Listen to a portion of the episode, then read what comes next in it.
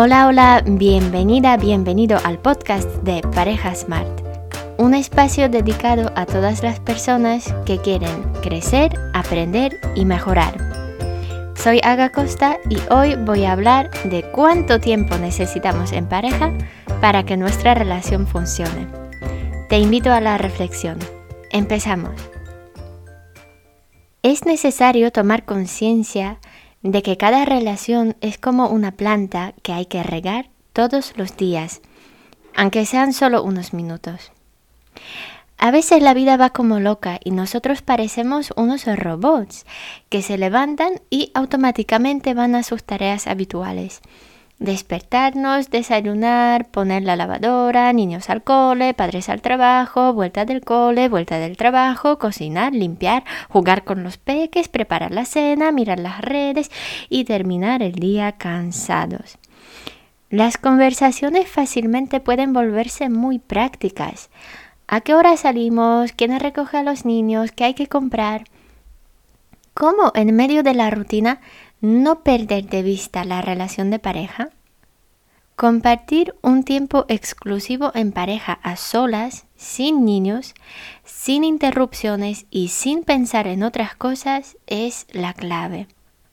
Muchas personas creen que las parejas felices pasan muchísimo tiempo a solas.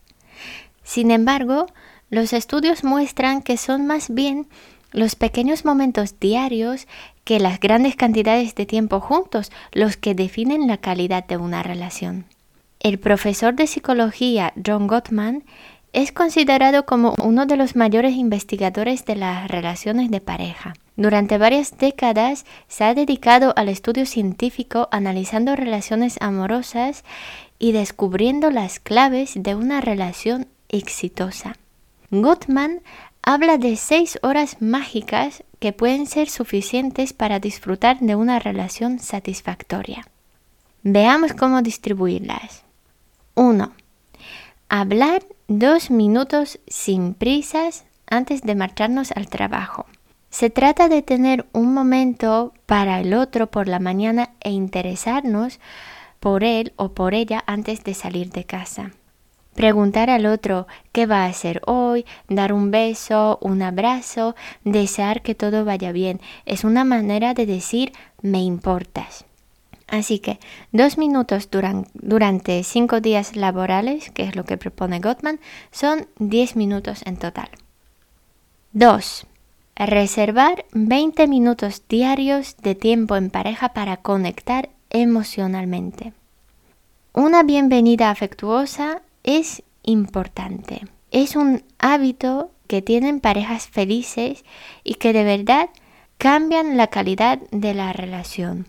Gottman anima a darnos un abrazo o un beso de al menos 6 segundos cuando llegamos a casa. Estos 6 segundos ayudan a relajarnos y a volver a conectar. Es un ritual, ritual eh, a la vuelta a casa. También es importante conversar al reencontrarnos o al final del día. Compartir cómo nos fue hoy, qué hicimos, cómo nos hemos sentido. Desafortunadamente, a menudo el encuentro por la noche es de quejas o incluso no se habla por cansancio. Sin embargo, estos 20 minutos de tiempo en pareja son imprescindibles para mantenernos actualizados y presentes en la vida del otro y para conectar con la pareja a nivel emocional. Creo que muchos los que tenemos pareja hemos descubierto lo fácil que es perder de vista la relación en medio de nuestra rutina. Por eso los rituales de conexión son tan importantes. Así que tenemos 20 minutos durante 5 días laborales, son 100 minutos a la semana. El número 3, dedicarnos 5 minutos cada día a expresar aprecio y admiración. Mostrar admiración y aprecio cada día, sea por teléfono o con un mensaje o cuando estamos juntos, marca una gran diferencia. No demos las cosas por sentadas y expresemos agradecimiento reconociendo las cosas que hace la pareja. Al final, todos queremos sentirnos valorados y reconocidos. Así que dediquemos cada día 5 minutos a expresar agradecimiento y aprecio. En total, durante la semana, 35 minutos. El número 4. Mostrar afecto al menos 5 minutos al día. Como humanos, simplemente necesitamos contacto físico. Además, es muy beneficioso a nivel emocional y a nivel de salud. Los abrazos, por ejemplo, disminuyen el enfado y la irritación, fomentan la sensación de bienestar, relax y seguridad. De esta manera ayudan a fortalecer el vínculo entre las personas abrazadas. Para algunas personas un abrazo dice más que las palabras. Así que 5 minutos en 7 días, 35 minutos a la semana. El número 5 Organizar una cita semanal de al menos dos horas. Agendemos una cita semanal para disfrutar de un tiempo en pareja exclusivo. ¿Por qué agendar las citas con dentista, con amigos o para llevar el coche al taller y no agendar una cita con nuestra pareja? Ojo, las citas en pareja no es tiempo para quejas y críticas o para hablar de casa, niños y tareas. Puede ser una salida o simplemente una cita en casa, pero lo importante es que sea un tiempo de nosotros. Un tiempo en pareja exclusivo, sin interrupciones eh, y dedicándonos tiempo bueno y no tiempo de sobra. Debería ser un tiempo relajante. Durante la conversación intentemos usar las preguntas abiertas para conocernos mejor y fortalecer nuestra amistad. En lugar de preguntar, ¿te gustó la película? Preguntemos, ¿qué cosas más te gustaron de la película y por qué? En lugar de preguntar, ¿todo bien? Preguntemos, ¿cómo te has sentido estos días? ¿Por qué estas preguntas son tan importantes? Porque a menudo no conocemos lo que está viviendo el otro.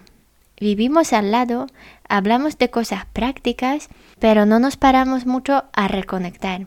A veces ni siquiera nosotros mismos nos damos cuenta de cómo nos sentimos. Una cosa es saber los gustos de mi pareja, sus puntos fuertes y débiles, sus cualidades y capacidades. Este conocimiento es importante. Y luego hay otro, más dinámico y más cambiante, el conocimiento de su día a día, de lo que está viviendo actualmente, sus preocupaciones e ilusiones hoy, sus aspiraciones y sus decepciones hoy, sus, sentimientos hoy. ¿Nos damos cuenta de todos estos cambios que están teniendo lugar actualmente para cada uno de nosotros? Hace falta seguir teniendo interés y ganas de redescubrir al otro para conocer su actualidad. Me encanta este tema. De hecho, hace poco lo abordé en una de, mis charlas y en mi página web puedes encontrar algunos materiales gratuitos, entre ellos preguntas para hablar de nuestra actualidad. Así que, un día a la semana nos reservamos dos horas, 120 minutos. Y el número 6, el último, hacer revisión semanal de una hora. Es decir, reunirnos una vez a la semana para ver dónde estamos y dónde queremos ir. Es un tiempo para hablar de asuntos no resueltos, preocupaciones y mejoras. A mí me encanta. Cada vez que, nos reunimos con este objetivo, siento que somos un equipo y vamos en la misma dirección. Esto me anima muchísimo a seguir y nos une como pareja. Así que un día a la semana, 60 minutos. En total tenemos 6 horas mágicas, como lo llama Gottman, para fortalecer la relación de pareja. Y algo que me parece muy importante que añadir es que el, tiempo de pareja, el tiempo de nosotros, debe cumplir con un objetivo, crear conexión emocional. Las seis horas mágicas sirven precisamente para esto, para crear y mantener una conexión emocional. Un tiempo en pareja efectivo hace que nos sintamos más cerca. Si no es así, probablemente no sea tiempo en pareja, sino tiempo de compartir el mismo espacio o la misma actividad sin estar presentes el uno para el otro. Hay parejas que pasan mucho tiempo juntas y sienten soledad. Siempre me resulta triste escuchar estas historias sobre dos seres humanos que viven bajo el mismo techo, incluso comparten actividades, pero no conectan el uno con el otro. Están, pero es como si no estuvieran. La psicóloga y terapeuta creadora de la terapia centrada en emociones, Sue Johnson, afirma que las parejas no se separan por conflictos, sino por estar desconectados emocionalmente. Por eso, un tiempo en pareja de calidad es imprescindible para mantener esa conexión. Puedes explorar más sobre el tiempo de calidad en pareja escuchando uno de los episodios anteriores. Ya hemos dicho que el tiempo en pareja debería acercarnos el uno al otro y cubrir nuestra necesidad de sentirnos queridos. Pero no todos nos sentimos queridos en las mismas situaciones, ¿verdad? Una persona se siente querida conversando con su pareja, otra se siente querida compartiendo una actividad. Según Gary Chapman, existen cinco maneras de expresar y recibir amor. 1. Actos de servicio. 2. Palabras de afirmación. 3. Regalos. 4. Contacto físico. Y 5. Tiempo de calidad. Chapman afirma que cada persona tiene su lenguaje primario y que la clave del amor duradero está en aprender a hablar el idioma principal del otro. Lo ideal sería expresar amor de diversas maneras, con palabras, con regalos y sorpresas, con caricias, ayudando al otro, apoyándolo, dedicándole nuestra atención plena. ¿Por qué entonces es tan importante saber cuál es mi lenguaje del amor primario y cuál es el lenguaje de mi pareja? Porque a menudo nuestra rutina no deja mucho tiempo para la pareja. Por tanto, tenemos que aprender cuáles son las acciones más efectivas para mostrar amor al otro. ¿Qué es lo mínimo que necesita para sentirse querido? No cada día podré o tendré ganas de decir te quiero de las cinco maneras que propone Chapman. Sin embargo, sabiendo las dos más importantes para mi pareja, podré amarla de una manera efectiva. Conociendo nuestros lenguajes del amor, el tiempo en pareja es un tiempo aprovechado, un tiempo que resulta en una mayor cercanía, es un tiempo efectivo.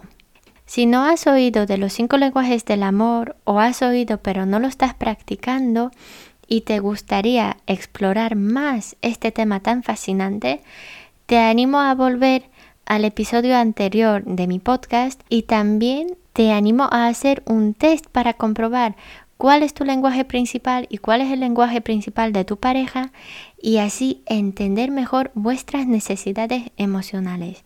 Puedes buscar un test en internet. No sé si en la página oficial está disponible también en español o solamente en inglés pero también encontrarás un test basado en los cinco lenguajes del amor en mi página web. Es eh, gratuito, lo encontrarás en la sección de eh, recursos gratuitos. Me gustaría que te quedaras con esta idea.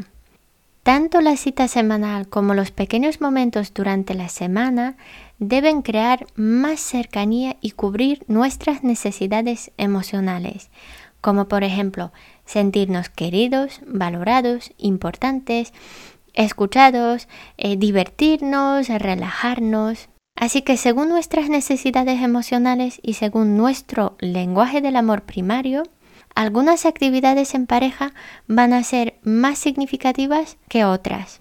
En definitiva, ¿cuánto tiempo necesitamos dedicarnos semanalmente para que nuestra relación funcione? Gottman calcula que son unas 6 horas a la semana. Sin embargo, yo voy a responder de otra manera. Mi respuesta es el tiempo necesario para cubrir nuestras necesidades emocionales más importantes. ¿Suena a mucho tiempo? Solo si damos pasos a ciegas y no conocemos lo que realmente anhelamos a nivel emocional. Sabiendo lo más importante para cada uno, podemos cuidar de nuestra relación de una manera efectiva y de verdad aprovechar el tiempo en pareja. Y ya para terminar, quiero dejarte con este mensaje. No dejes tu relación de pareja para más tarde. Hay tantas cosas que dejamos para más tarde. La diversión, el relax, el cuidado propio, el descanso, los momentos solo para nosotros, los momentos de escuchar a los pequeños cuando todavía son pequeños, los sueños, los pequeños placeres, las llamadas a los viejos amigos. ¿Y si el momento de vivir es ahora? ¿Y si el momento de cuidarnos es ahora? ¿Y si el momento de cuidar nuestra relación de pareja y de reconectar es ahora? Muchas gracias por este rato conmigo, espero que te haya resultado útil. Un abrazo y hasta el próximo episodio.